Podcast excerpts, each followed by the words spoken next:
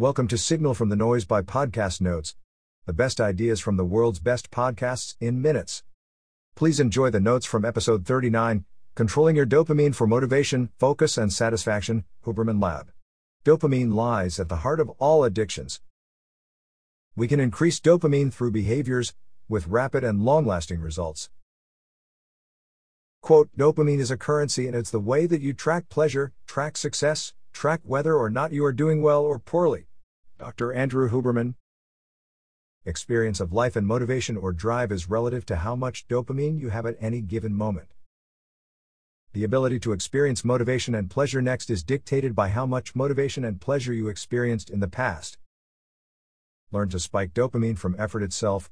Focusing only on the reward at the end of effort can undermine the process, making the process feel more painful and time feel longer. Cold plunge, water temperature depends on cold adaptation, can increase dopamine levels 2.5x for longer periods of time, up to 3 hours post exposure. What is dopamine? Dopamine is the primary determinant behind how excited we are, how motivated we are, and how ready we are to push through things to get what we want. Dopamine is a neuromodulator different than a neurotransmitter, influences the communication of many neurons at once. Dopamine influences motivation, drive, craving, and time perception. Two main pathways one, mesocortical limbic pathway, responsible for reward, motivation, craving. Two, nigrostriatal pathway, responsible for movement. Dopamine release can be local or broad. Dopamine communicates via G protein coupled receptors, GPCR, so its effects take longer to kick in and actually impact gene expression. Neurons that release dopamine also release glutamine. Dopamine makes people crave and pursue things outside of themselves. With Parkinson's and Lewy body dementia, dopamine dies. Dopamine is not just about pleasure, it's the universal currency of foraging and seeking things that will provide sustenance and pleasure in the short term and extend life in the long term. Tonic versus phasic levels of dopamine release. When you experience or crave something desirable, your baseline level of dopamine drops. Tonic, low level of dopamine that is always circulating. Phasic, peaks of dopamine that release. We want to activate different levels of dopamine at different times. Drugs and supplements that increase dopamine will make it harder to sustain dopamine release over time because you are stimulating local and broad dopamine release, increasing baseline and peak so it's short lived. How much dopamine you experience depends on baseline levels of dopamine when you arrive with to that moment versus dopamine peaks. When you repeatedly engage in something you enjoy, baseline dopamine goes up. All of us have different levels of baseline dopamine, with some genetic component. Epinephrine and adrenaline are manufactured from dopamine. Levels of dopamine increase by activity. When you ingest or do certain things, levels of dopamine will rise with varying levels of duration. Chocolate will increase dopamine 1.5x above baseline. Sex, pursuit, and act increase dopamine 2x above baseline. Nicotine, when smoked, increases dopamine 2.5x above baseline. Cocaine increases dopamine 2.5x above baseline. Amphetamine increases dopamine 10x above baseline. Amphetamine and cocaine can limit dopamine, learning and plasticity over long period of time.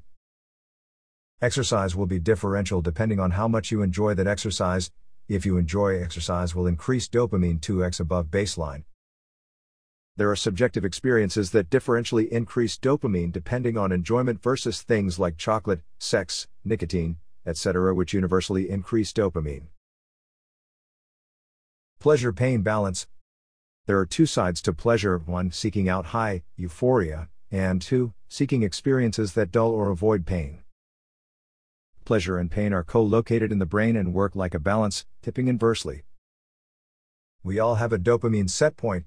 If we continue to participate in dopamine stimulating activities, eventually we won't experience the same joy from those behaviors. Pleasure pain balance is based on how much dopamine is there and how much is ready to be released into the system. If you do something which releases huge levels of dopamine, pleasure drops because there isn't enough dopamine to release after. Dopamine levels can drop in imperceptible ways until it reaches a threshold of low dopamine, and we don't get pleasure from anything anymore. Modulating dopamine levels. The key is understanding dopamine peaks and baseline.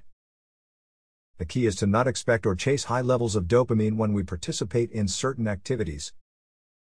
When we expect something to happen, we are highly motivated to pursue it, for example, gambling. Intermittent schedules can keep you motivated and engaged. Make sure dopamine peaks don't occur too often and vary how much dopamine you experience with that activity.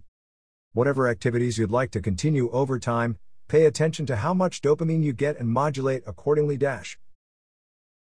Examples of how to modulate dopamine maybe do something alone that you usually would do in a group so it's a different experience. Don't listen to music when exercising if it's part of why you enjoy exercise. Change the colors on your phone so it's less pleasurable, etc.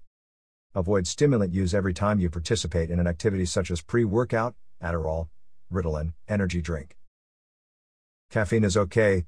Dopamine release is modest with caffeine and can increase density, efficacy, and upregulation of dopamine receptors, yerba mate is the best source. Cold plunge temperature of the water will depend on cold adaptation, can boost dopamine up to 2.5x above baseline, but is sustained for up to 3 hours post exposure.